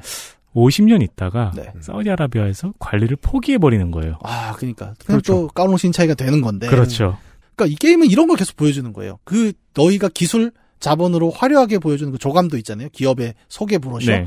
그 이면에 있는 항상 달라붙고 있는 뭔가를 계속 보여주는 겁니다. 네. 그 애매함. 그러니까 나이트 시티 혹은 지금 사우디에서 천명한 그런 신도시 네. 들의 늘 그림자처럼 달라붙는 뭔가. 그 때문에 우리는 나이트시티를 기업의 입장으로 하나만 얘기할 수도 없고 그렇다고 그 뒷골목 펑크의 입장으로 그것만으로 얘기할 수 없다는 그 애매함을 계속 보여주는 거죠. 태생적으로 그늘이 없을 방법은 없기 때문에. 네. 나이트시티가 하나로 규정되기 어렵다고 말씀드린 것처럼 이 미래에 상정된 발달된 기술 세계에서는 나라는 개념 또한 하나로 규정되기 어려운 뭔가예요. 게임은 그걸 계속 보여주죠. 네, 계속 말씀드렸듯이 저희가. 네. 그래서 이 사실 이런 나는 뭘까를 제가 설명할 수 있는 방법이 뭘까 고민을 많이 해봤는데 결국은 일종의 벡터라고 저는 생각이 들어요. 나란 벡터의 일종. 네. 그러니까 벡터라는 게 그렇죠. 뭐 제가 물리학자는 아니어서 아주 엄밀하게 개념을 쓰는 건 아닌데 결국은 방향이라는 거예요. 음. 그러니까 어디 어디를 향하는 그 방향, 화살표의 방향, 음. 화살표의 길이가 될 수도 있고 방향이 될 수 있는데 기존에 우리가 나라고 했다면 이런 방향성보다는 정체된 고정된 숫자 혹은 존재로서 이해를 했단 말이죠. 근데 이제는 그걸 하나로 묶기 어려우니까 우리는 그냥 방향으로 나라는 개념을 짐작할 수밖에 없는 거 아니냐라고 생각을 하고 실제 게임이 제시하는 나의 개념도 이거에 굉장히 가까워요. 왜냐하면 최종 엔딩에서 옥상에 올라가서 이제 V랑 조니 실버핸드가 대화를 한단 말이에요. 네, 물론 혼자 있지만요. 예, 혼자 있지만 뭔가 대화를 합니다. 어떻게 할 거냐? 음. 남은 삶을. 그때의 결정에 의해서 게임은 최종적인 엔딩의 방향을 결정할 뿐만 아니라 이 V라는 삶의 삶을 결국 결정을 하게 되는 거죠. 네. 이거는 삶이 아니라 나를 규정하는 작업이에요. 그래서 엔딩은. 그러니까 선택의 연속이 나를 만든다. 네. 그 방향 자체가 나일 수 있다라는 것이 네. 제가 이해한 나이트시티 안에 V라는 존재의 삶인 거죠. 이 추측이라면 주인공의 이름이 벡터를 다루는 기호 V가 왜 되었는지를 네. 이해할 수 있습니다. 음. 그러니까 이건 뭐 완전히 제가 그냥 뇌피설인 건데. 어, 근데 그러니까요. 뭐 설득력 있네요. 원래 네. 이런 건 밀고 나가야 돼요. 그렇죠. 조금 뻔뻔할 필요가 있습니다. 네. 사실 이 이야기의 확신을 제가 더 갖게 되는 건 애니메이션 엣지러너 시리즈를 보고 난 이후예요. 네, 정식 명칭은 사이버펑크 엣지러너입니다. 네. 요걸 이제 한번 제가 보시길 추천을 드리는 게 일단 길지가 않고요. 한 25분짜리 10개의 에피소드로 음. 되어 있는데 그 10개 에피소드인데 사실상 그냥 한 4시간짜리 영화 본다고 생각하시고 푹 틀어 놓으시면 네. 됩니다. 특히 이제 고전 SF 혹은 일본 애니메이션 팬이라면 특히 카우보이 비밥의 팬이라면 어 굉장히 향수에 젖으실 거예요. 아, 저랑 우리 민정수석이 비밥 엄청난 팬이거든요. 아, 예. 어렵지 않게 소화하실 수 있습니다. 네, 정말 비밥 느낌이 이거 비밥 참고했네라고 딱 생각이 음. 나는 순간들이 있는데 이 애니메이션을 보면 게임 안에서 어, 플레이어가 업그레이드 재료로 쓴 사이버웨어들 있죠. 신체를 개조하고 강화하는 방식들. 네, 뭐 눈, 머리, 뭐 손, 발 뭐 다 있습니다. 신경계까지 집어넣죠. 다. 네. 네.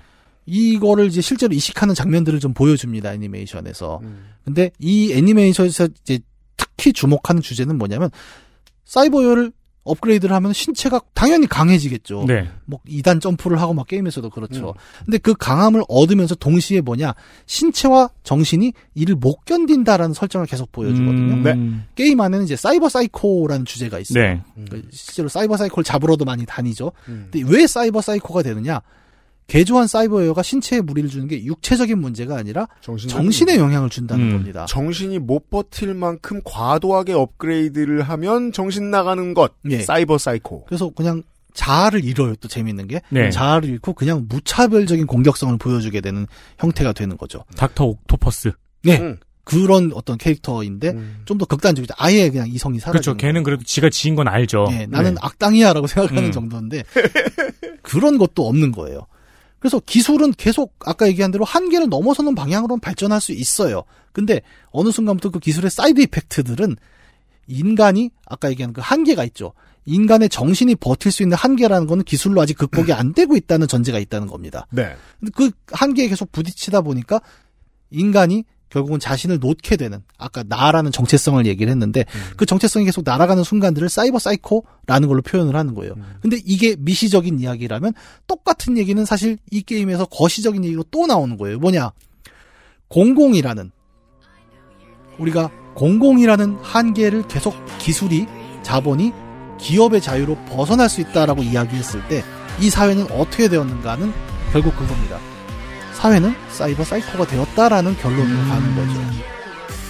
그래서 육체라는 감옥이자 동시에 한계인 존재를 갖고 사는 우리잖아요. 네. 그것을 벗어날 수 있는 영혼 그리고 공공 시민사회 설마 인간의 삶이라는 커뮤니티를 벗어나는 기업의 자유로운 기술적 진보는 거시와 미시 동시에서 같은 얘기를 하는 거죠. 음. 그래서 정체성이라는 boundary를 묶는다면 이 정체성은 네가 누구냐, 내가 누구냐라는 질문에 대한 답이 아닙니다. 어떻게 살고 어디를 향하느냐라는 그 방향, 벡터의 문제라고 사이버펑크는 이야기를 하고 있는 거죠. 그 점이 가장 흥미롭고 쾌감을 주는 지점이었어요. 현대 사회학이 고민하는 지점하고 정말 저는 동일하다고 생각합니다. 자본이 가는 방향대로 두었더니 생긴 예. 사람들이 겪게 되는 일에 대해서 되게 주목한단 말이에요. 동일한 부작용이 있어요. 사람들이 갈 길입니다. 자본이 어디로 나가는지 알겠고 거기를 따라가야 한다는 것도 알겠어. 근데 자꾸 부작용이 생기고 자꾸 탈락자가 생기고 자꾸 스스로 정신을 놔버리는 사람들이 생기는 거예요. 그래서 사회 전체를 봤더니 자본에 이끌려서 다 같이 정신을 놓은 것 같은 거예요. 기술 뒤에 자본이 있거든요. 그래서 아라사카가 그렇게 크게 보이고 온 길에 아라사카 다 보이게 그래픽을 만들어 놓은 거예요. 통일성이 확고합니다. 우리에게 주는 이, 이런 이미지를 우리는 플레이하는 것만으로도 다 이해할 수 있습니다. 광고 듣고 오죠. XSFM입니다.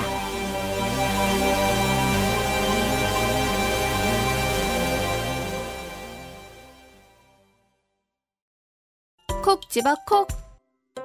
식구가 많아도 나 혼자 살아도 김치는 콕 집어 콕.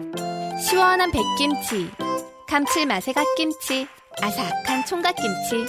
무게도 포장도 원하는 만큼 다양해요. 그러니까 김치가 생각날 땐 콕 집어 콕. 아직도 생리대 유목민? 어떤 생리대를 써야 할지 불안하신가요? 100% 유기농 발암물질 유해 성분 불검출. 어떠한 피부에도 자극 없이 안전하게. 무화학 수압 가공. 100% 국내 생산. 믿을 수 있는 생리대. 소중한 사람들, 소중한 당신에겐 29데이즈 유기농 리얼 코튼 울트라 슬림. 29데이즈. 광고라고 지나가겠습니다. 매달 벌어지는 기획전. 지난 불프 때 아주 쓸어들 담으셨더라고요. 감사합니다. 아, 그리고 현명한 선택이셨습니다. 네. 다시 한번 기획전을 합니다. 12월 16일부터 18일 단 3일간 언제나 그렇듯 29데이즈는 3일 이상 안 씁니다. 이미 반값인 생리대를 15% 할인하고요. 리얼 코튼은 25%, 드림핏은 35% 할인 행사를 합니다. 다른 그 어떤 경우와도 마찬가지입니다만 딱 하나 어, 레노버 노트북만 코드를 소문내지 않으시길 저희가 좀 부탁드리고 있잖아요. 네네. 예, XSFM2 레노버를 음. 소문내지 마세요. 다만 29데이즈는 되는 대로 소문내주세요. 그렇습니다. 그리고 이제 뭐 내가 좀 과도하게 샀다. 그럼 막 나눠주세요. 아, 그럼요. 필요하신 분들은 미리 지금 쟁여 놓으세요. 29데이즈 액세스몰에서 구매하시면 조금 더 쌉니다. 국가가 갑자기 다 키오스크를 쓰래. 전부 다. 음. 어른들 개 탈락할 거예요. 지금 요즘에 이미 그러고 있어요. 네, 사람들이 이제 짜증을 내더라고요. 이건 어른들 잘못이 아니다. 음. 키오스크 잘못이다. 왜냐? ATM을 봐라. 끌고 가는데 좀 걸리죠. 인터벌이 있죠. 네. 사람이 만들어 놓은 기술인데 모든 사람들이 그 기술을 따라가는데 인터벌이 있어요. 왜냐하면 기술은 민주적이지 않기 때문이에요. 민주주의는 답답하지만 그 인터벌을 허용하지 않으려고 최선을 다하거든요. 음. 그래서 사회의 발전이 느려 보입니다. 민주주의 체제에서는. 하지만 기술은 자본과 속도를 같이 하기 때문에 우리가 지금 속도와 힘과 방향이 중요하잖아요. 벡터 얘기를 하고 있으니까 기술이 앞서가면 사람들은 희생돼요. 우리는 그 그림을 이걸 플레이하면서 자연스럽게 볼 수 있습니다. 근데 심지어 기술의 최첨단에 있는 핵주먹을 막 날리는 놈들이 먼저 희생돼요. 여기서는. 네. 어떻게 보면은 그래서 기술 로망스라고 할까요? 그러니까 기술이 발전하면서 우리가 얻을 수 있는 그 장밋빛 미래에 음. 대한 디스토피아를 다룬 작품 중에는 또 우리가 이 얘기를 빼놓을 수가 없죠. 은하철도 999. 음. 철도 999. 예. 여기도 그래요. 그러니까 인간이 갖고 있는 그 죽음이라는 한계를 넘어서는 대안으로 제시되는 게 기계 기술이죠. 네. 그래서 요즘은 다른 의미로 쓰이는 안드로메다에 가면 음. 그 인간의 유한한 신체를 기계로 바꿔준다고 하잖아요. 그래서 엄마 잃은 철이가 그 엄마의 죽음으로부터 배운 게 있죠. 인간은 누구나 죽는다. 또리는 누구지? 또리는 장군. 장군이고 철이는 철이는 안 철이는 은하철도 999. 그렇구나. 또리는 안 나와요. 나 설마 나오나 막 아니 어느 행성에 있을 수도 있겠죠. 또리는 어디 있던 놈이야? 또리는 장군. 북한에. 그래? 엄마 안 잃었고? 아니 우리가 또리 엄마를 어떻게? 저도 또리 장군 세대는 아니라서. 그죠. 어, 엄마까지는 어, 철이었구나. 왜 이렇게 철이, 어색하지? 철이. 철이라는 철이와 메텔이잖아요. 예. 어. 철이와 미애가 미애. 아니지. 내가 그거 할 줄 알았어. 은하철도 999의 내용이 그렇잖아요. 그러니까 네. 기계 신체로 바꿀 수 있다, 영생을 얻을 수 있다. 해서 철이가 안드로메다까지 기차를 타고 간단 말입니다. 음. 근데 최종회에서 철이는 기계 인간이 되는 걸 거부한단 말이에요. 그렇죠. 예, 거기에 실상을 보게 됐고 거기서 새로운 선택을 하죠. 나는 어 기계 인간을 거부하겠다는 건 또 다른 말로는 뭐냐? 나는 죽음을 받아들이겠다라는 말이기도 하잖아요. 그죠. 한계를 인정하고 받아들이겠다는 그 선언 을 지금 와서 생각해보면 재밌는 거예요. 아라사카 사부로, 아라사카 기업의 대부였던 그는 이 선택에 반대 선택을 했죠. 그죠. 나 영생할래. 네.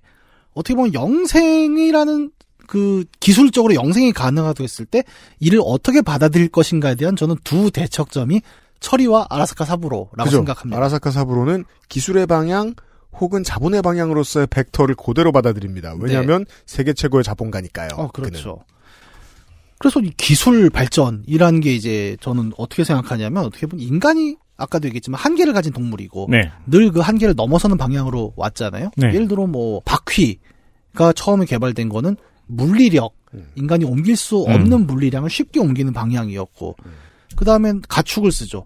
그럼 나- 사람의 근력으로는 해결 안 되는 걸 해결하기 위해서 그렇죠. 그- 그것도 안 되니까 나중에는 외연기관, 전기기관, 막 디젤 이런 음. 걸 도입해서 더 폭발적인 생산량들을 만들어낸다. 그러다가 나중에는 아예 아이 됐어, 야 물리량 자체를 벗어나자라고 하는 게 정보기술혁명이죠. 음. 어이구 뭐 가치는 정보 자체를 옮기면 그럼 물리량은 제로니까. 네. 그렇게 해서 저 정보기술 혁명이란 게 왔는데 거기까지 오다 보니까 오히려 아까 얘기한 대로 한계가 되는 물리적 신체 자체는 바꿀 수가 없다. 음. 그러니까 기술은 다시 어디로 가요?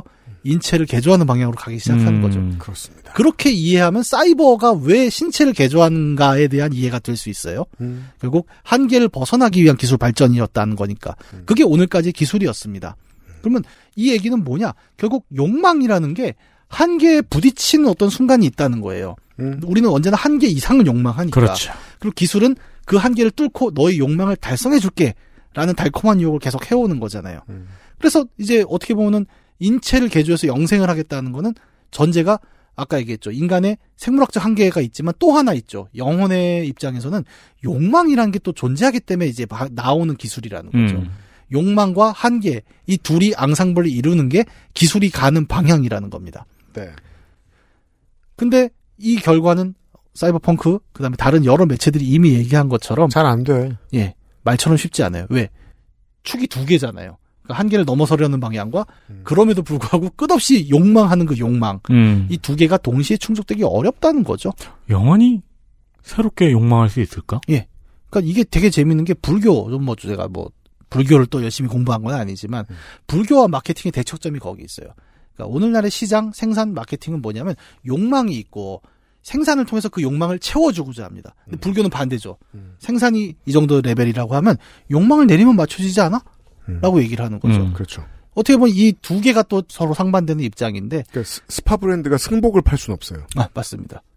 올해의 컬러 승복을 자꾸 만들 수는 없어요. 그렇죠. 예. 불교는 그걸 반대하거든요. 네. 네. 그래서 이런 욕망의 관점으로 생각한다면 철이가 기계 인간이 될 수 있는 순간을 포기했다는 건 일종의 해탈이기도 하죠. 음. 욕망을 버리는 거죠. 영생에 대한 욕망을 버린다. 가는 길에 그런 걸 너무 해봤어요. 음, 그렇죠. 좀 다른 벡터가 됩니다. 네. 어떻게 보면 은철 999의 과정은 그래서 수도승의 여정이기도 해요. 음. 정말 그 깨달음을 향해 가고 마지막에 어, 살 영원한 삶을 살겠다는 욕망을 휙 던져버리잖아요. 그래서 처음부터 이렇게 멍크처럼 입고 있었나? 아, 그럴 수도 있겠네. 여튼 그렇게 보이죠. 예, 복장이 약간 모자는 좀 다르긴 하지만. 네네. 네. 그래서 저는 은철 99가 많이 생각이 났어요. 이 게임을 하면서. 어떻게 보면 이 게임이 보여주는 나이트 시티라는 건 그 욕망을 버리는 것의 대척점인 거죠. 그러니까 이걸 불교식으로 얘기하면 마계 도시가 되는 거죠. 음. 욕망이 한도 끝도 없이 퍼져나갔을 때 그 결과는 뭐냐? 결국 나이트 시티의 지금 모습. 자본가나 비정규직 깡패나 다 똑같이 끝없는 욕망을 가지고 그 도시에 머무르는데 네. 처음에 그 라디오 진행자의 설명처럼 길게 버텨야 1년 내에 다 죽어요. 네. 음. 절반은 죽어요. 네. 그것도 조금 죽을 때만. 네. 음. 그러는 이유는 아니 본인들의 마음속에는 동일하게 바벨탑이 있었는데 음. 우리 이제 미학 얘기할 때마다 이런 얘기 하잖아요. 인간은 자기 한계밖에 모든 걸 종교로 뒀다. 그럼 그 총체는 뭐죠? 신이죠. 예. 그러면 그때부터 신을 설정해 놓고 계속 그 길로 간 거예요. 네. 그게 바벨탑인 거예요. 음. 하지만 결국 종착역은 다 이카루스였어요. 네. 날개가 녹아서 죽었어요. 예. 기술이 보여주는 장밋빛 미래가 있었고, 근데 그럼에도 불구하고 떨궈낼 수 없는 그림자가 있고, 뭐 뻔한 얘기긴 합니다만, 우리는 이거를 예전에 한번 본 적이 있습니다, 사실. 안철수 씨가 처음 정치인이 나오면서 윌리엄 깁슨의 그 대사를 인용을 했었죠. 뭐였죠? 미래는 이미 우리 곁에 와 있다. 아 그래요? 음. 예. 그러니까 처음에 그 뉴로맨서를 인용을 하면서 약간 센세이션이 됐었어요. 아 그럼 입당할 줄 알고 있었나 보네요. 그 미래가 그 뭐, 예, 그, 바른 어, 미래? 한나라당 당대표 출마할 거라는 걸 알고 있었던 거예요. 2013년에. 그 어떻게 보면 그 와 있는 미래의 대표적인 우리가 이미 겪은 것들이 2000년대 초반의 미디어 담론이죠. 네. PC 통신을 뒤이어서 이제 인터넷, 소위 말하는 정보 시스템이 보편화되면서 많은 학자들이 그 얘기를 했어요. 아, 이제 직접 민주주의가 가능해졌다. 모두가 정말 다 말하고 그게 들릴 수 있어 이제. 예, 이제 민주주의 2.0의 시대가 열렸다. 열렸어. 그래서 지금 우리가 보는 디지털 환경은 어떻습니까? 이제는 말로 사람이 죽는 장면들을 보게 되죠. 네. 자, 이 게임으로 설명해 볼게요. 트위터 사이코가 되는 거예요. 예. 아, 좋다. 트위터 사이코. 내가 이겨내지 못할 만큼의 정보량 때문에 내가 미쳤는데 네. 에지러너를 보시면 압니다. 내가 미친 상태는 어떻게 보이죠 세상이? 그냥 평온한 햇살 따뜻한 광활한 동네죠. 음. 대지죠. 난 이미 넘어갔어요. 네. 나 미친지 모릅니다. 트위터 욕을 하고 싶었던 건 아닌데 소셜. 네. 혹은 직접 민주주의, 예. 직접 민주주의 사이코. 음, 아, 좋네요. 기술이 분명히 가져다 준 장점이 있거든요. 음. 실제로 직접 민주주의가 없냐? 아니죠. 많이 열렸죠. 그럼요. 예. 근데 그것만 있는 게 아니라는 겁니다. 그 그것만으로 기술의 미래는 아름답다라고 우리가 얘기할 수 없다. 디지털 기술의 진보라는 것을 단지 일방향적인 인류 전체의 진보라고 이야기할 수 없다라는 점이 저는 이 게임뿐만 아니라 게임을 하면서 지금 우리가 살고 있는 시대를 계속 생각하게 하는 요소이기도 해요. 예를 들어 지금부터 10년 동안 더 문학인이 소셜에다가 나는 레오나르도 디카프리오를 닮았다고 떠들고 다녀요. 네. 그럼 이제 그때가 되면 그는 뭐죠? 디카프리오 사이코죠. 그렇죠. 근데 우리나라가 지금 윤석열 정부의 뜻대로 돼가지고 아라사카 같은 회사가 막 다스리는 신도시가 됐는데 거기 문학인이 살고 있어. 음. 그럼 죽었어 이제. 소울 그냥 고기. 덩어리죠. 네. 난 어디 갇혀 있겠죠 미코시 같은데. 네. 뭐 저는 최근에도 또 비슷한 것들을 많이 봐요. 그러니까 뭐 메타버스, NFT, 음. 그러니까 어떤 기술을 통해서 장밋빛 미래를 계속 얘기하는 담론들이 적지 않죠. 음. 근데 저는 그런 입장이에요. 그러니까 메타버스, NFT 다 구려 라고 얘기하는 거는 사실은 게임 속에 조니 실버핸드 같은 맞아요. 입장입니다. 아니에요, 아니에요. 예. 네. 그러니까 그거를 그냥 다 없애버려. 부수자. 이게 중요한 게 아니라는 거죠. 지금 잠깐 오해했을 뿐 결국 NFT는 어디에 쓸모가 있을 것이고 아니, 예. 인류 사회 발전에 어떠한 분명한 역할을 할 거예요. 네. 메타버스도 지금 많은 전문가들이 개념을 모른다고 해서 그렇지 음. 앞으로 정형화되고 구체화될 거 아니에요? 네. 분명히 어딘가에 쓸모가 있을 거예요. 다만 그것 때문에 미쳐서 죽어가는 사람들도 음. 괄목할 만큼 많이 늘어날 겁니다. 예. 더 좋은 예가 있죠. 네. 블록체인. 아, 예, 예, 예. 네. 그러니까 이제 이런 것들을 보면서 사실 어떻게 보면 그런 거예요. 그러니까 이런 새로운 기술 담론들을 이끌어가는 사람들의 의도가 있죠. 그러니까 아까 얘기한 대로 기업 왜 기업 베이스의 담론들이 앞에 나오는가라는 점을 생각해 볼 필요가 있는 거죠. 그러면 그 결과는 예, 나이트시티 아라사카 같은 결과로 간다는 겁니다. 네. 어떻게 보면 은하철도 9구의 처리는 그 반대 선택을 한 거고. 음. 그래서 이 얘기는 뭐 기술 진보를 찬성하느냐 반대하느냐로 얘기하면 안 된다는 거예요. 둘은 같이 가는 거고 그 안에서 제가 계속 생각하는 것은 어, 나이트 시티가 놓쳤던 거 있죠. 공공성 네. 혹은 커뮤니티성 그런 것들이 기술과 자본이란 이름에 압도되었을 때 나타나는 것에 대한 우려는 이미 우리가 알고 있다는 겁니다. 네. 많이 겪었고 음. 앞으로도 반복될 걸 우리가 모르지 않는다는 거예요. 지금 계속 뉴스에서 보고 있어요. 네. 그리고 그것은 아까 얘기한 대로 벡터로서의 정체성에 대한 중요한 질문이라고 생각을 해요. 결국 어떤 방향을 갖고 사는가. 이것은 사람의 문제이지만 동시에 우리 커뮤니티의 문제이기도 하죠. 정치죠. 예. 결과가 어떻냐가 중요하다기보다는 우리는 어떤 방향으로 가고 있는가가 우리를 규정한다는 거죠. 네. 이 게임에 보면은 타로 카드가 나와요. 네, 맞아요. 많이 보셨어요? 벽에 막 그려져 있죠. 예, 그걸 다 모으는 퀘스트도 있죠. 음. 제가 왜 사이버펑크에 타로가 나오는가? 그리고 이 중요한 NPC 중에 하나가 타로를 봐줄 줄 알죠. 네. 네. 왜 타로가 나올까를 정말 많이 생각을 했어요. 게임을 엔딩을 본 이후에도 한참은 생각을 했고 그거는 저 왜 자꾸 그 프로그램 제목 까먹어요. 서장훈 씨, 이수근 씨 나오는. 무엇이든 몰아보살. 네. 거기에 젊게 뽑아주는 거랑 똑같습니다. 음. 그걸 볼 때마다 느끼는 거랑 똑같습니다. 네. 그걸 볼 때마다 느끼는 게 사람마다 다를 것 같은데요. 예. 어, 그게 포인트예요. 네. 그러니까 됐어요. 타로 저는 정답.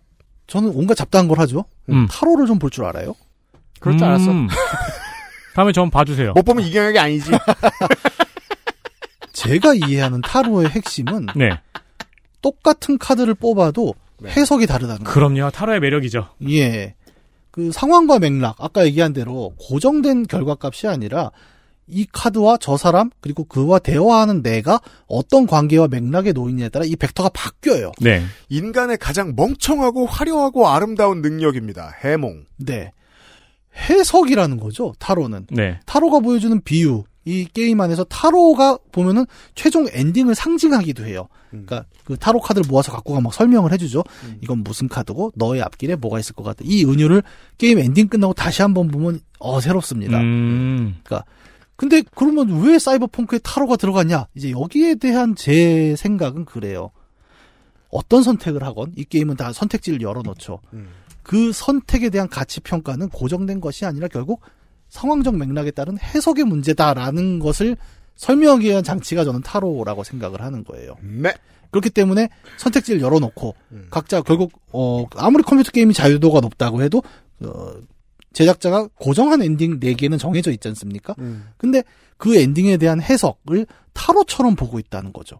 그래서 뭐랄까 그 발전한 기술이 있고 거기에 또 적극적으로 개입한다라는 것을 이야기할 때는 단지 기술적으로 반기술적으로 거기에 맞선다 혹은 뭐 거기에 협력한다의 문제가 아니라 네. 그 기술과 결과에 대해서 보다 해석적인 개입을 필요로 한다라는 것이 저는 이 게임을 하면서 느낀 가장 중요한 결론이에요. 그렇기 때문에 해석이라는 것은 단순히 관찰이 아니죠. 어떤 대상을 해석하고 이해한다는 건 이 맥락에 따른다면 개입하는 거예요. 타로를 통해서 결국 엔딩을 보여주고 네. 그다음에 고정된 엔딩이지만 그 값을 어, 조니 실버핸드처럼 고정된 캐릭터가 아니라 결국은 플레이어가 어떻게 해석할 것인가를 열어두잖아요. 네. 해석의 중요성은 그래서 게임을 플레이하는 것뿐만 아니라 저는 결국 뭐 우리는 맨날 사회 얘기하니까요. 게임 얘기 아니지 않습니까? 네. 그러면 우리 사회가 어떻게 가고 있는가에 대해서도 단순히 평가하는 문제가 아니라 해석적으로 개입하고 이런 기술이 가져오는 결과는 무엇 무엇이다라고 발언하고 해석하는 것 자체가 저는 되게 중요한 개입이라고 생각을 하거든요. 신기술이 나올 때마다 정치인들 머리가 빠개지는 이유죠. 네. 그리고 그런 해석이 어 정치 혹은 경제 특정한 부분에 머무르는 것이 아니라 전반적인 사회가 변화하는 모든 과정에서 다 이루어질 수 있어야 한다. 그리고 그것이 뭐 여가로서 즐기는 게임이건 아니면 실제 우리 생활에 들어오는 법 제도 혹은 새로운 기술이 어떻게 제도 안에 안착되는 과정인가에 대해서 더 많은 해석적 개입을 필요로 한다. 음. 그것이 우리 사회가 나이트 시티가 되지 않게 하는 되게 중요한 게 아닌가. 그리고 어떻게 보면 이 게임을 해석하고 이렇게 개입하는 것도 그런 과정의 일환이 아닌가. 저는 그렇게 사이버펑크 2077을 플레이했습니다. 네.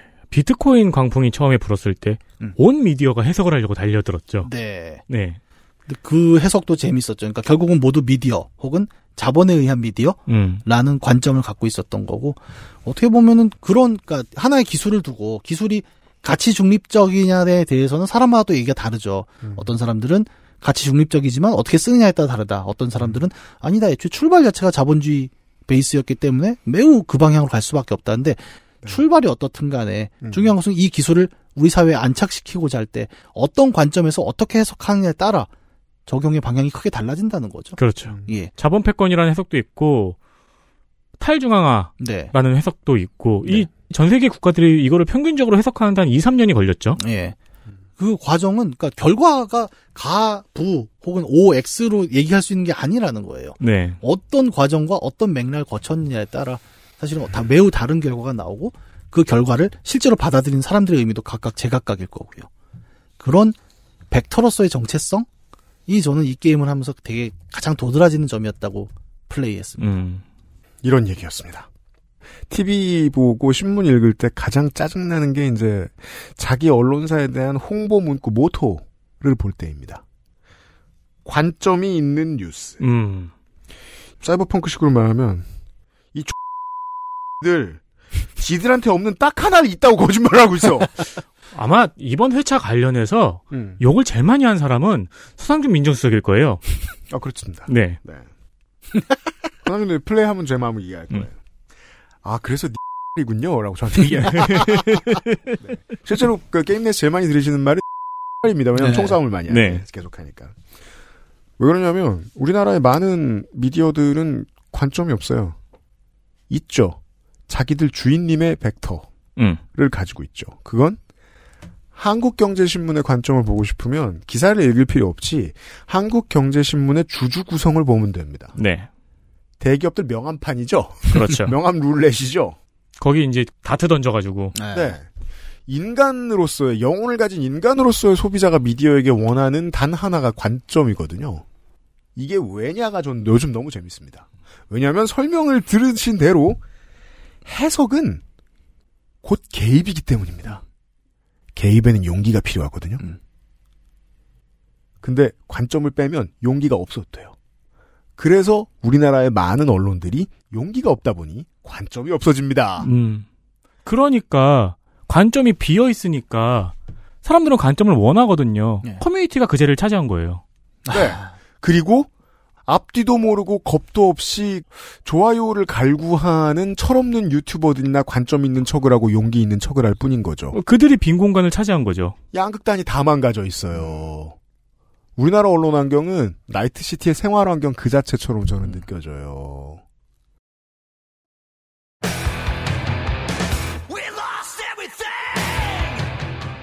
근데 저는 이걸 한국에 있는 시민들만 그렇게 이해할까?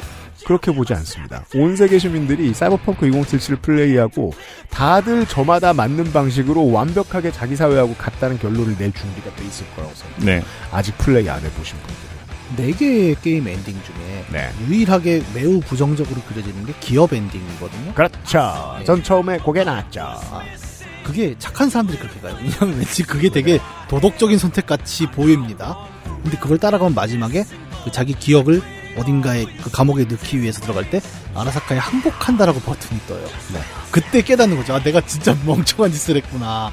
근데 그렇지 않은 나머지 세 개는 어떤 길을 택해도 조니 실버핸드가 다 존중해주죠. 그 얘기가 아까 얘기한 벡터로서의 인생? 다시 말해 어느 방향을 가던 너의 의지로 살아가는 것이 정답이다라는 게임의 되게 중요한 메시지라고 생각을 해요. 항복하는 거 하나 빼면 게임 용어로 하면 어떻게 살아도 괜찮은 거야. 네. 그게 해주고 싶은 말이었던 것 같아요. 네. 그리고 다시 이 세계관을 처음 만들어낸 보드게임 개발자 마이크 폰드스미스가 어떻게 생각했을까의 머릿속으로 유추하면서 어, 이야기를 정리해 볼 수 있겠습니다.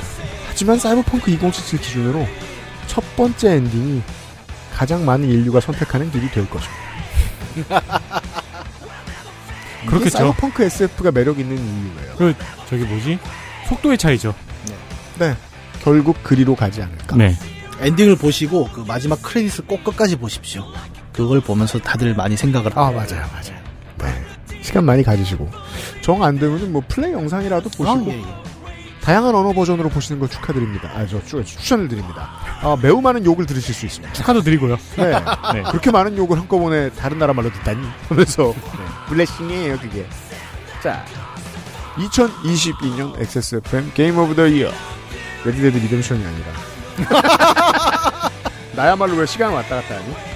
어, 방금 저기 그때의 인격이 잠깐 들어왔나 보네요. 아, 김민아랑 얘기할 때? 네. 김민아 brain dance? 그러니까요. 제가 잘은 모르지만서도 사이버펑크 2077 이야기를 마무리 짓겠습니다. 이경영 문학인을 내년에 다시 만나뵙도록 하겠습니다. 어, 현질의 탄생을 검색해 주시고 저희들은 내일 이 시간 헬마우스 코너 올해의 마지막 시간으로 돌아오도록 하겠습니다. 윤세민 에이터하고 유승균 PD였습니다. 감사합니다. 안녕히 계세요. 감사합니다.